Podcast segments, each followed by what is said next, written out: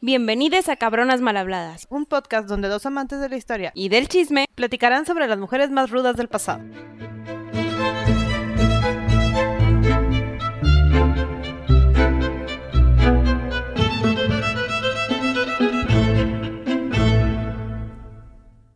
Hola Sandy. Gaby, ¿cómo estás? Muy bien.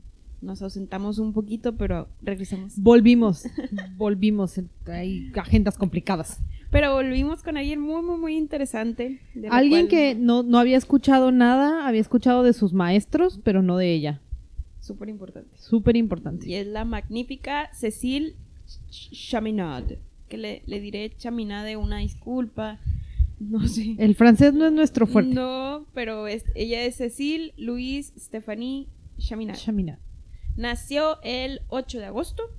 De 1857. Acaba de ser su cumpleaños. No tiene tanto. Ah, mira. Mira. 100 años. Latinamos. Más. eh. Por ahí anda. Mis mates andan mal. El no mismo me mes. caso. No me hagan caso. El mismo mes. Fue Sí, este por mes. ahí, por ahí, por ahí. Eh, nació en París, Francia. Entonces nos vamos a remontar en la Francia, ya casi llegando a la Primera Guerra Mundial. Sí, es la época del segundo imperio francés, Napoleón y parece que todo bien, ¿eh? O sea, pareciera que nos iba bien, había dinero. Es, o sea, t- todo funcionaba en Francia en este momento.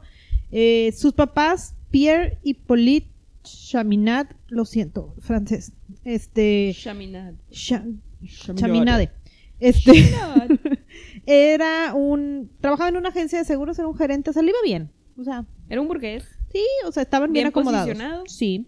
La mamá se llama Marie Stephanie Cortin, Cortin, francés. Eh, y, y créeme que cómo investigué para encontrar los nombres de la mamá. La Al- completa. el papá salía por todos lados, la mamá nunca. Y Qué raro, Gaby. Mujeres con nombres. Súper raro.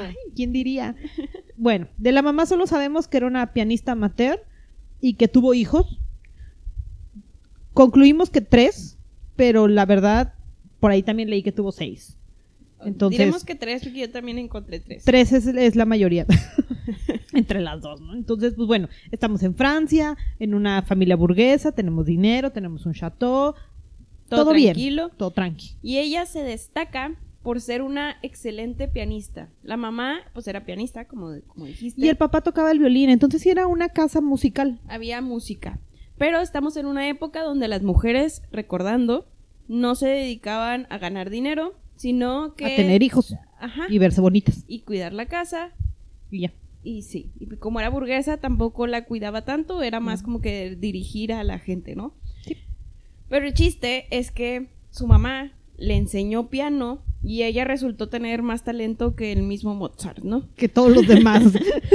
Entonces la mamá, la mamá y el papá siendo tan músicos como lo eran, eh, tenían muchos amigos relacionados con el tema, ¿no? Compositores, violinistas, pianistas. todo sí, y también show. su colonia estaba formada por todos estos músicos de la época, ¿no? Entonces había alguien que se llamaba George Bizet, que era como el que el vecino importante de la cuadra. Y se la quedó viendo y dijo, La, la Petite Mozart. esa niña sabe cosas. La Petite Mozart. Entonces, digo, aparte él había sido un genio musical también, ¿no? Sí, no, Bizet era muy bueno y hacía composiciones. De él lo conocemos por Carmen, esta ópera súper famosa que creo que todos hemos escuchado, aunque sea alguna vez. Tal vez no nos sabemos su nombre, Ajá. pero conocemos Carmen. Si no la han escuchado, es, ven, chequen en YouTube. Sí, val- vale la pena. Vamos a decir muchos nombres, unas cuantas piezas, todas vale la pena escucharlas. Sí. Es, es- es bastante importante. YouTube es bueno, va a ser su Sí. amigo. Eh, Para este capítulo, sí. Total, que el George Bizet, tan emocionado como estaba, pues fue con sus amigos, o sea, los papás de, de Cecil, y fue, oigan, tienen a un ícono, un Petit Mozart, que ya dije como Porque, cinco veces. porque así le decían. Porque así o le sea, decía, sí, sí, sí. Sí, era su título. Ella tiene que ir al conservatorio de París. Es súper importante. Y estaba chiquita. Para estas alturas ella tendría como unos 5 o 6 cuando Vicente se dio Sí. cuenta que todo sonaba bien. Y, le- y presionó y presionó y presionó. Y obvio, papás que apoyan dijeron, por supuesto, que vaya al conservatorio, ¿verdad? No, porque tenemos un papá burgués en una Francia donde No se podía. pues no se podía. Entonces papá se negó y dijo, no, no, no, no, no. La música solo es un adorno para la mujer. Ella no tiene que meterse a esos conservatorios a escuchar cosas que no debe de escuchar. Porque su- es- pensemos en esta época, yo sé que Jane Austen sucedió mucho más adelante en el tiempo, pero algo así es la escena. Las mujeres solo aprenden a tocar piano para entretener a los hombres que están en la casa. Literal o para tocar en fiestas. Exacto, es para lo único para lo que sirve, para que suenen bonitos y sean muy, como dijiste, un muy bonito accesorio. ¿Sí? Entonces dijo, no sabes qué, meterla a la escuela es demasiado, pero soy burgués.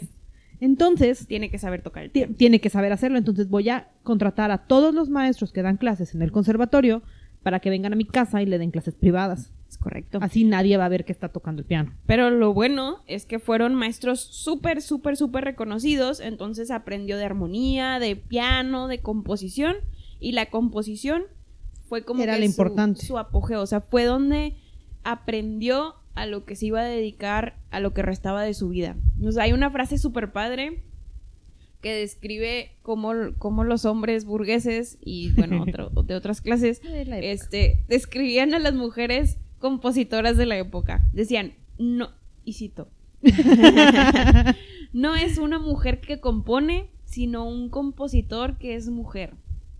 O sea, llegamos a una época donde así se pensaba, o sea, ¿qué, qué es eso? Sí, es no, sea, no- no- sí, sí, toma. una mujer no es médico. No, o sea, no existen Es un compositoras. médico que es mujer, o sea, Exacto. tiene ahí conocimientos masculinos y por ende está ahí. Entonces también pasaba lo de si una mujer compositora o lo que sea, este, hacía una melodía muy romántica o muy tranquila o una Es balada o lo mujer. que sea, de que la criticaban de, no, eso es súper femenino, ¿qué es eso? Eso es odioso. Pero si la componía un hombre, a aplaudir y ¡guau! De hecho, la comparan mucho con Chopin. O sea, sí, si le pensamos tantito a su música, estamos en el tiempo en el que hacían música romántica, la época romántica de la música. No es Mozart, Beethoven y esto como que súper fuerte. Sí, sí, es la sí. versión más bonita, más calma, más... pero masculinamente. Ah, claro. O sea, la- las versiones tiernas eran femeninas y no queremos ese tipo de música. No, no, a menos que sean anónimas, ahí sí las ahí queremos. sí, ahí sí todo Aunque bien. internamente sepamos que fueron escritas por mujeres, pero esas no van sí a tener queremos. nombres. Exacto, así sí las anotamos. Entonces, hubo un tiempo en el que la comparaban con Chopin, porque si piensas en, en, en el piano que escuchamos en la película del pianista, Sí, sí, sí. en los nocturnos que son así como que todos tiernos Una baladita, una bal- ajá, pero, pero le hizo nombre. Entonces, todo bien. En ella sí la juzgaba un poquito porque era de, este, es que está sonando muy, muy bonito. Pero también tenemos cosas como El lago de los cisnes, Sí. que es igual de bonito, Y más dramático. pero le hizo un nombre. Sí. No, Entonces, sí pasa. Hay muchos ejemplos de esos. Muchos, muchos, muchos. Pero total, entonces, pues sí tuvo clases particulares, lo cual pues fue bueno como dijimos, pero a la vez también puede haber sido malo, ¿no? ¿Por qué? Porque pues estás en una burbuja, sin competencia, no sabes cómo son los otros, entonces no hay manera como que tu autocrítica va a ser a la vez muy intensa, porque no te estás comparando con alguien más, pero a la vez puedes recaer en un siempre hago lo mismo todo porque bien. nadie me va a retar. Exacto, nadie me va a decir lo contrario. Aunque sí dicen que ella era muy perfeccionista y que se sentaba en su piano, tocaba y no le gustaba y no la publicaba hasta que la de- diera 20 vueltas y ella solita decía aún, creo que lo logramos. No, o había otras que decían que sus composiciones las guardaba, las hacía, las guardaba en un cajón. Y luego se esperaba un, un mes, Sí. dos meses, las sacaba y decía, bueno, puede ser un poco bueno, lo voy a publicar. Exacto. Me sigue gustando, lo voy a publicar. Sí. Ese era su método de sacar música. Sí, no. Pero ansiedad. seguimos batallando con su papá, ¿verdad, Gaby? Sí. Este, el papá no, como que la veía, pero no sabía lo importante que era, pero, oh sorpresa, llegó un punto donde empezó a ver que su hija realmente tenía talento. ¿Y cómo lo reconoció? Pues, primero que nada... Dejándola tocar. Empezó, empezó a ver que sus, sus amigos que le enseñaban, pues decían, oye, Es que sí. ¿qué onda con tu hija? Es buenísima. Aparte que un chorro de gente venía a la casa de, de los Chaminat para, para escucharla tocar y platicar con ella y todo. Tenían su día de visitas. Ajá, es correcto, el martes. El martes en la tarde a tomar un té. y El martes llega música. Godard a escucharla tocar. Sí, ¿no? literal. Claro. Pasa en todas las casas. Total, que el papá ya pues se anima y todo. Y, ya es- le empezamos a dejar Ajá, hacer algo más de a música. Correcto. Y creo que la primera vez que alguien que no es su familia y sus maestros que le escuchan me, me contabas que era en su primera comunión, ¿no? O sea, que ya hizo una composición formal, Ah, sí, sí, que sí. ya era de escúchenme. Que se nos olvidó eso, porque eso fue justo al inicio, cuando, cuando platicábamos de Bizet.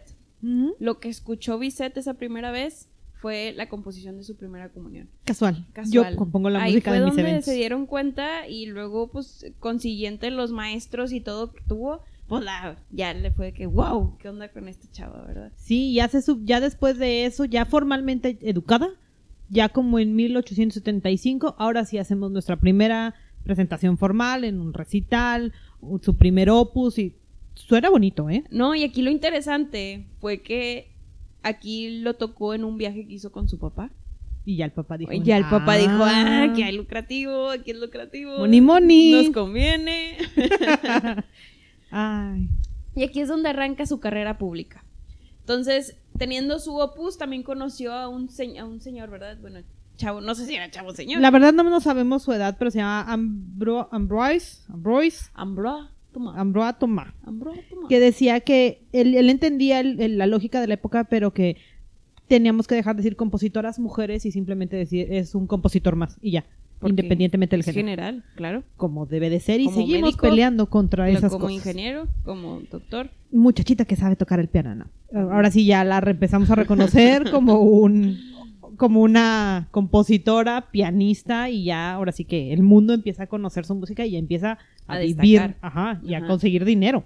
En el 81, de hecho, hace su primera escala sinfónica en la Sociedad de París. Sí, y ahora sí ya todo el mundo vea estoy haciendo música y mi música es fabulosa. Ve, Cecil, ve a Cecil Chaminade.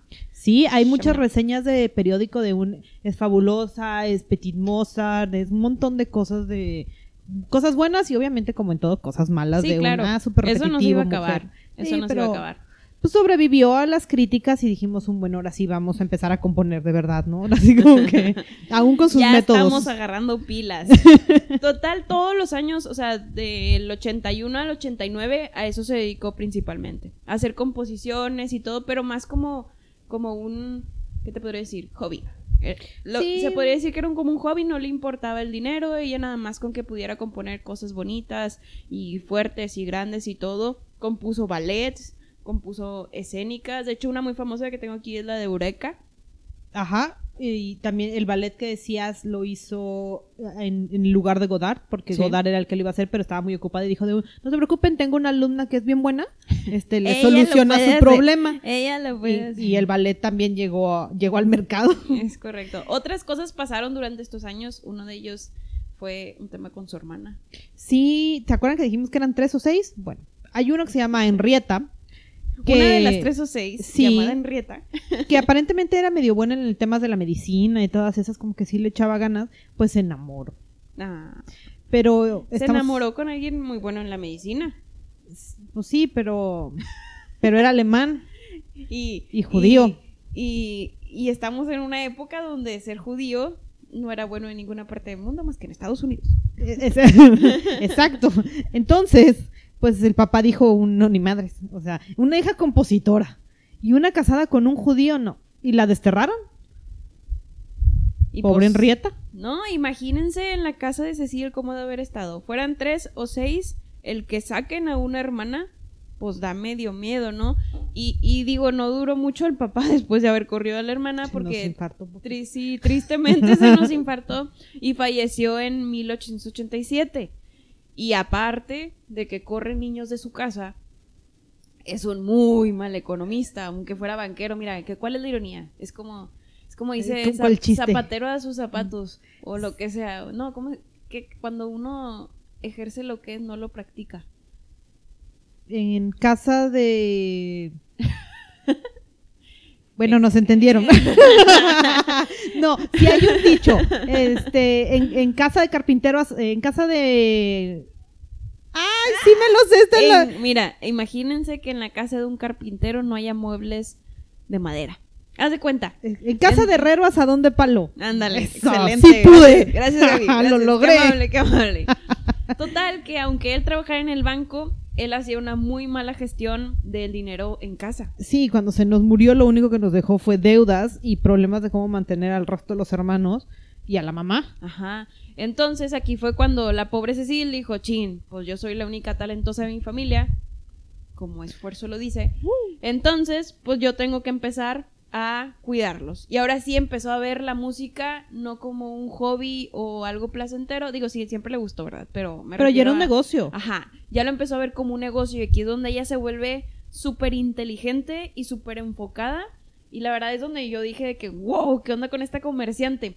Porque supo mover lo que le gustaba hacer para conseguir dinero y, y ni siquiera había hombres que lo podían lograr. O sea, es, No, era- muy difícil. porque empezó como que a escribir el reggaetón de nuestra época, ¿no? Sí. Que ahorita todo el mundo hace reggaetón porque es lo que vende. Bueno, ella Todo. logró empezar a hacer música que vendiera en muchas partes. Y ya estamos en tiempos de radio y grabaciones, entonces empezó a aventar, le sacan cuentas como de unas 60 piezas que era de para publicidad, para lo que Y en necesitaran. chinga, o sea, sí, no, en chinga, de que una tras otra. Y todo era muy música muy sencilla y comercial.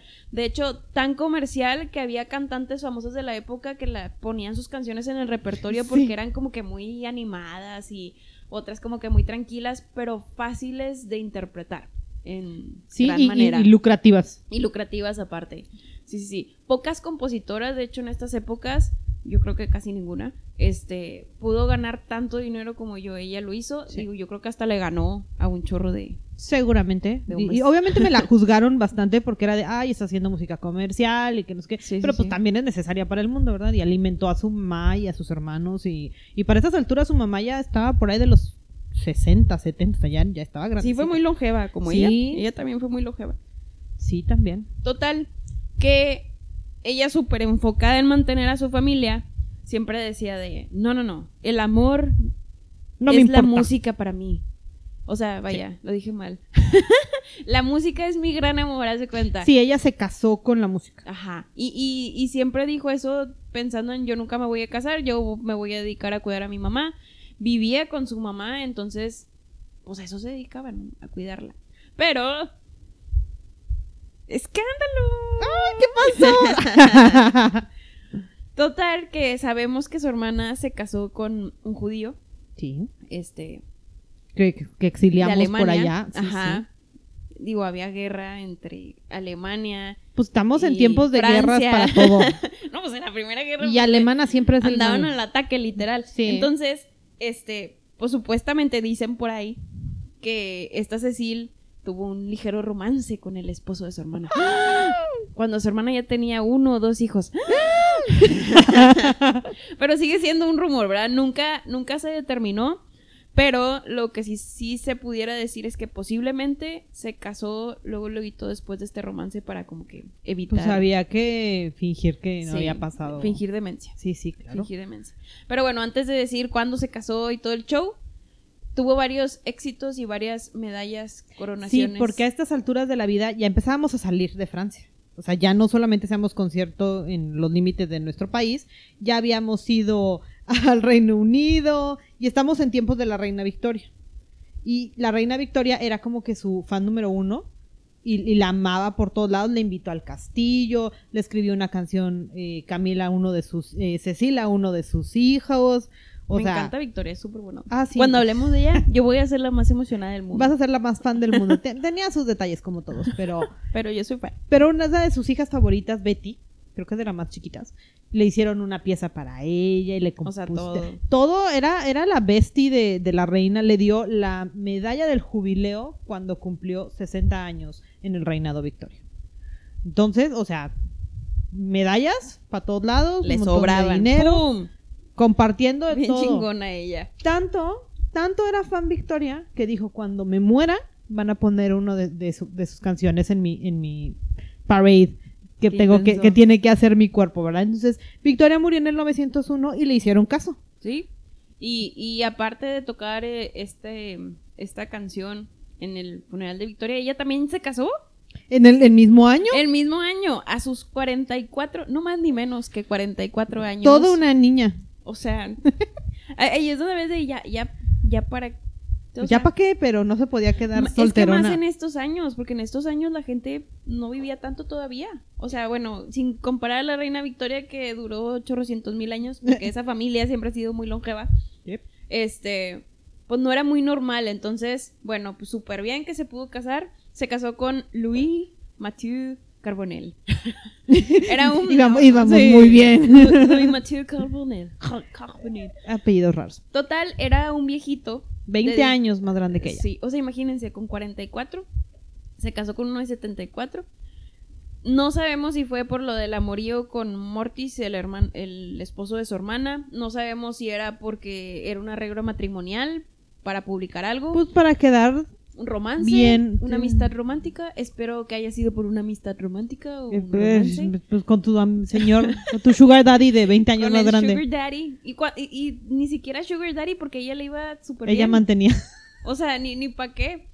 Pero Sí. total, este, no duró mucho porque enviudó en 1907 porque el señor ya tenía 70 años, ¿verdad? Sí, no, no, y además dicen que ella puso sus reglas y dijo de un fine, me voy a casar porque el mundo dice que me tengo que casar, pero vamos a vivir en casas separadas. Ah, Porque claro. el hombre vivía en Marsella. Entonces tú en Marsella, yo en París.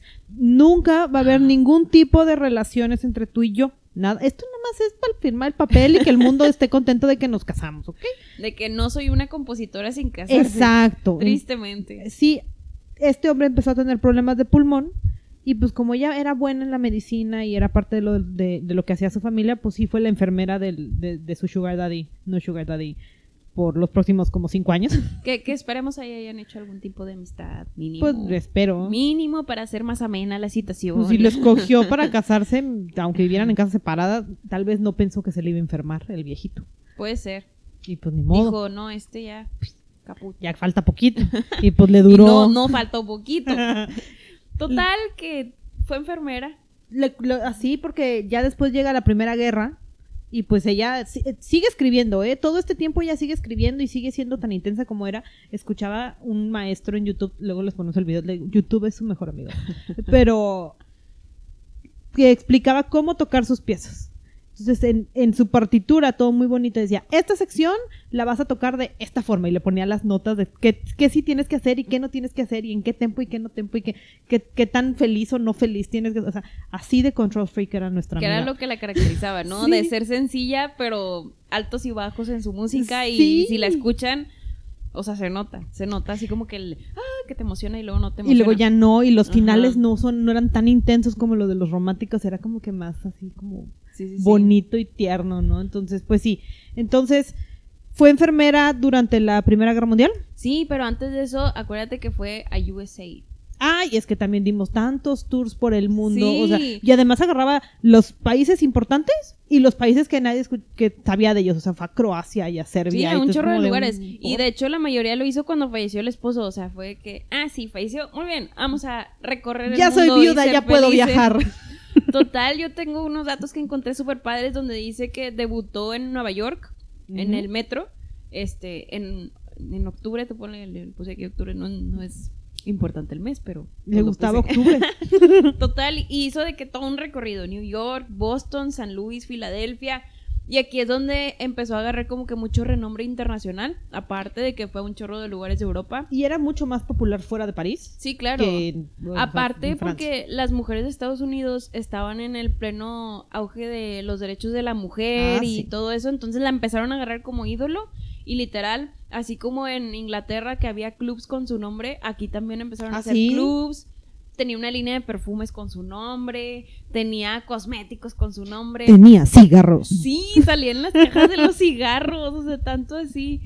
La Liz Taylor de su época. Sí, no, no, no. Almorzó en la Casa Blanca también porque... Conoció a la primera dama, a la, ¿cómo se llamaba? Edith del- Roosevelt. sí, a la esposa de Theodore Roosevelt, porque ella, porque le iban a ganar a ¿Por la reina no? Victoria, claramente. O- obviamente. Cerró ese tour que decimos en Carnegie Hall, que es como que uno de los más Sí. grandes auditorios que tiene Estados Unidos. Le fue súper bien. De hecho, dicen que dentro de las ganancias sacó, ya de ganancia, como 5 mil dólares. Que para hace Para la 200 años era un chingo. Sí, pues si un tecito te costaba que punto cero cero Cero, cero, un dólar. le fue súper bien, o sea, era, tenía muy, muy, muchos fans, como dices, los clubs era para formar compositores y aprender Sí. a tocar más piezas y sacar un montón de nombres que ya después tenemos, no directamente de los clubs, pero tenemos nombres como Debussy y, y Saint Saëns y, o sea, Y, y la verdad es que yo aquí cuando empecé a ver esto dije, ¿qué onda que nadie la conoce o duró tanto tiempo escondido este nombre de Cecil Cheminade? Y todo lo quiso, o sea, era Sí. una de las compositoras más renombradas del mundo Sí. y se perdió tremendamente durante la Primera y Segunda Guerra Es Mundial. que eso fue lo que pasó. El mundo decidió pelearse consigo mismo.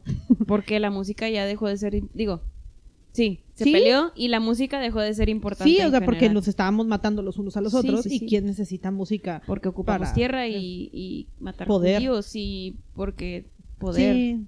Porque Digo- además esta mujer vivió durante las dos guerras mundiales. No, imagínate qué pesado. O sea, le faltó nada más la Guerra Fría, Hombre. pero para Qué allá iba. miedo, qué miedo. Pero bueno, en cosas más alegres, porque ahorita vamos a llegar a esas cosas tristes, este, parte también del- de su inteligencia y de cómo ganar más dinero y de introducirse en la tecnología, este, ella empezó a tomar interés por la pianola. Sí. ¿Es, es esta cosita que suena sola? Sí, sí, sí, es, es un piano y luego que le ponen un rodije con agujeritos y empieza a tocar melodías.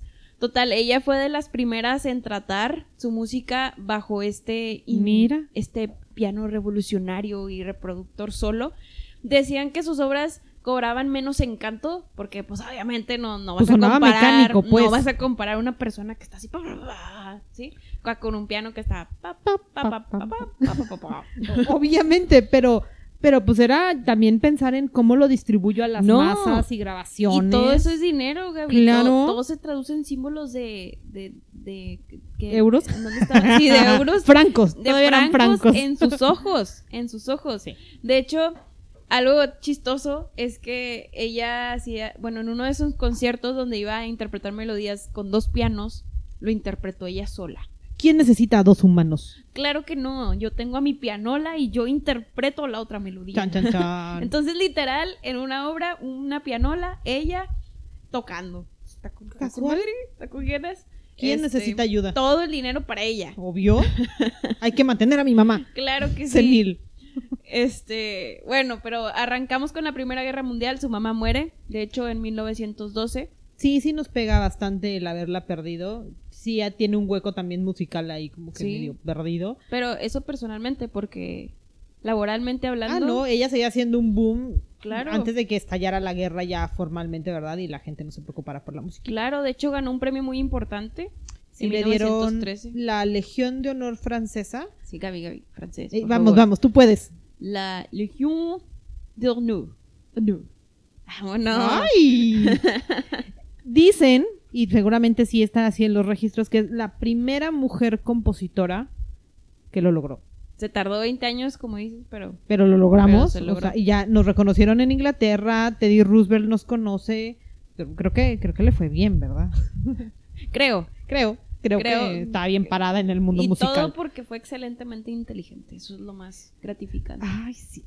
Aparte, aparte del premio, eh, ella como muchas otras mujeres participó en, en, pues, en la guerra. En la guerra. Pues ahora sí que para, sea como sea, en el papel de las mujeres en la guerra. Sí. Entonces fue la enfermera que anduvo cuidando. Y, y sorprende mucho porque también en esta época dicen que fue cuando empezó a adoptar como que una dieta que hoy diríamos como veganismo. Sí. Y pues no- nos estaba nutriendo lo mejor que podía. Porque no existían los suplementos Es- que ahorita existen. exacto, ni toda la Y- información. Y ya tenía 57 años, entonces tampoco está joven. Sí, no, no era el mejor momento tal vez para dejar de comer carne. Pero pues tal vez tampoco había carne disponible durante la Primera Guerra. Me digo, Mm. puede ser, ¿verdad? Eso, eso puede ser una buena opción. Una buena, tiene lógica que eso haya Si pasado. apenas había vegetales, ¿qué quieres decir? Exacto. Comían rata ahí de la alcantarilla, Sí. tristemente. Digo, tristemente, no, es burla, ¿verdad? Se hacía lo que se podía Se hacía lo que esa se época. podía. Total, la música empezó a hacer un segundo plano, pero esto no la paró. Hizo como quiera dos obras súper importantes. Una de ellas hablaba sobre todo lo feo sobre la guerra. Entonces, esta obra súper dramática de Sí, súper. Ah, todo triste y hasta sombrío. Y otra habla de un soldado joven que se alejó de la tierra y que se quedó allá triste y todo, ¿no? Que supongo que conoció a alguien y se inspiró y dijo, de aquí soy. Y Una canción más. la historia de alguien. Más no está de sobra. Sí, hasta 1928 que ya fue como de un, bueno, ya, se acabó. Ya. Anunció como que formalmente su retiro. De que ya me retiro. También, ¿cuántos años tiene? Digo, malamente. Ay, las yo- matemáticas hoy no, no nos están funcionando, pero como unos calculemos. 70. A ver, aquí, aquí ya saqué yo una calculadora. Nació en no el menos. 57. 1857 y... en, 28. eh, 28. No, ya tenía 71 años. Estábamos grandes. Ya. Y oye, pues empezar para la guerra fue enfermera como a los Sí, 60. Sí, no, O sea, no. O sea, tuvo una vida muy... echó ganas la Muy intensa, muy, muy intensa. Total, se retira, se muda de París a Toulon, ya más tranquilo. Eh, en... Porque acuérdate que es la solución para cualquier enfermedad y de la época, el Irte- campo. Irte al campo. Así, les, así mandaban a las niñas también que, que querían estudiar y así las mandaban al, Al campo, campo. para que dejaran de pensar eso. Ella en el retiro se fue al campo. Se fue al campo. Soluciones. Total, que irse al campo no le funcionó. Porque en 1938, digo, ya tenía también casi 80, ¿verdad? 80 ya. Sí, no, ya, ya estábamos ya estaba muy grande. Sufre una amputación de pie. La verdad es que no encontré, le intenté encontrar qué traía. Supongo que ya fue de diabetes o lo que quieras. Yo encontré que era el problema de su dieta, o sea que como era una era muy estricta con su dieta y no comía pues, no comía bien, no tenía Ah. todos los nutrientes necesarios, diabetes y demás y perdió la pierna y además de todo ya escuchamos que es una mujer medio necia. ¿Sí? Entonces le dijeron, "Ay, si quieres moverte, te damos una silla de ruedas." Dijo, "No, ni madres, yo me quedo en mi cama."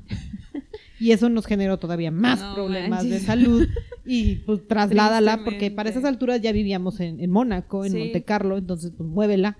Sí, y más que nada se mudó ahí porque ahí estaba su sobrina Antoniette Lorel. Entonces ella fue la que que la cuidó. Sí, ella la fue la que le cuidó porque ella no tuvo hijos. Entonces, así se quedó en Monte Carlo, en su cama, donde falleció en 1944 a Sí. sus, yo les digo cuántos son, 87 años. Sí, pues, wow. vivió bastante y medio triste el final de su carrera porque después de dos guerras, pues ella ya estaba pensando que estaba en el olvido y sí fue mucho de lo que le pasó, de por qué no sabíamos de su nombre. Sí, Pero dicen que en el 42 un, una publicación, un periódico, una revista, se acordó de ella y fue así como de un, ah, mira, sí es cierto, voy a pedirle a todos los fans y a todos los que nos leen que le manden cartas para felicitarle en su cumpleaños. qué padre. Y le llegaron chingos de cartas y, Y ya se fue emocionó. se emocionó y dijo de que este es el único como gusto que tiene una persona, un artista, que es que no te recuerden y que tu legado viva de esa forma. Claro. Además de decir un solo me puedo dedicar a la música, necesito que me recuerden porque pues es lo único que va a haber. Es lo que dejé. Es lo que dejé. mi trascendencia. Exacto. Entonces, pues sí, súper triste. La Radio Monte Carlo sí hizo varios, este, como publicaciones de su música. Y pues, Pero ya no llegó a los apogeos en los que estaba No. entre 1800 y... No, porque además también ya estábamos cambiando de estilo. O sea, la Sí. música instrumental ya no es precisamente la No, más importante. empezó, empezó a salir, ay, ¿cómo se llama todo esto del jazz? Y empezaba toda esta revolución que ya no tenía nada que ver con música clásica más, así como la que ella escribía. Sí. Eh, total, como quiera, últimamente, digo, en estos años, a partir de los 2000 por ahí, La han revivido. la han súper revivido, entonces muchos de sus musicales ya se están tocando por, por sinfónicas importantes. Sí, a veces la ponen como de la última pieza para que la gente la recuerde, o discos completos con sinfónicas o pianistas muy importantes. hay una pieza, y todo. exacto, hay una pieza con flauta que es fabulosa que de repente, o sea, salía para todos lados, o sea, es la primera que te sale en Spotify, o sea, eh, eh, sí, Muy como que revivi- revivieron el nombre de esta mujer y está padre, ¿no? O sea, después de todo lo que sufrió y sabiendo que sacrificó una vida personal pensando Para- en la música. Sí, pero es que, o sea, es donde te das cuenta de, de sufrió mucho la, la señora Sí, le costó mucho trabajo. y, y lo importante es que es una señora súper, súper inteligente que supo manejar todo para poder ganar dinero, que era lo que necesitaba, ¿no? Entonces supo manejar las cosas Y y monetizó su hobby. monetizó porque, sí, porque muchos, muchos músicos pues, No, se les iba peor. perdieron, sí, no, no, no, y, y de ser muy famosos por hacer com- por hacer composiciones muy este elaboradas, empezaron a perder como que renombre porque ahora lo que la gente quería era música sencilla y ella fue de las pocas que logró hacerlo y tener mucho éxito. Y fue súper fiel también a su estilo, así de yo toco esto y te va a gustar. sí. Y, y les gustaba, fuera de su país tal vez, pero les gustaba. Debió de haber salido en la película, no, no me acuerdo si es de Netflix, lo siento, en la película de la reina Victoria. Debieron de haber puesto a- La debieron una de haber mención. puesto, sí, O la música, chance pusieron su música y nosotros Y no sabíamos. También hay una serie de Victoria, hay que ver si es que en esa sí la mencionan. Bueno, pero ahora ya que sabemos su nombre, ahora sí y que le- ya escuchamos su música. Sí, entonces Ya la vamos a Este, reconocer. Ya que ustedes también saben su nombre, a ver si la reconocemos y ahí nos avisan. Sí, busquen su música, de verdad sí vale la pena para un ratito relajante. Ya que vienen las lluvias, esperamos que vengan las lluvias, con un cafecito, una ah, de sus estamos piezas. en sí. Monterrey. Por si no saben, estamos en Monterrey, Nuevo León y tenemos un- una ligera escasez de agua. Sí. Pero tengo un sueño del día en el que en septiembre llueva. O sí, o, o caiga un gran diluvio o algo. Y sí, y me puedo tomar un cafecito y escuchar una de sus piezas. Valdría la pena. Y excelente. Pues aquí los dejamos con esta historia. Esperamos la hayan disfrutado y nos vemos a la próxima. Bye. Si quieren escuchar sobre alguien en especial, nos pueden contactar en nuestras redes sociales. En Instagram como cabronasmalhabladas-podcast o por correo cabronasmalhabladas.gmail.com.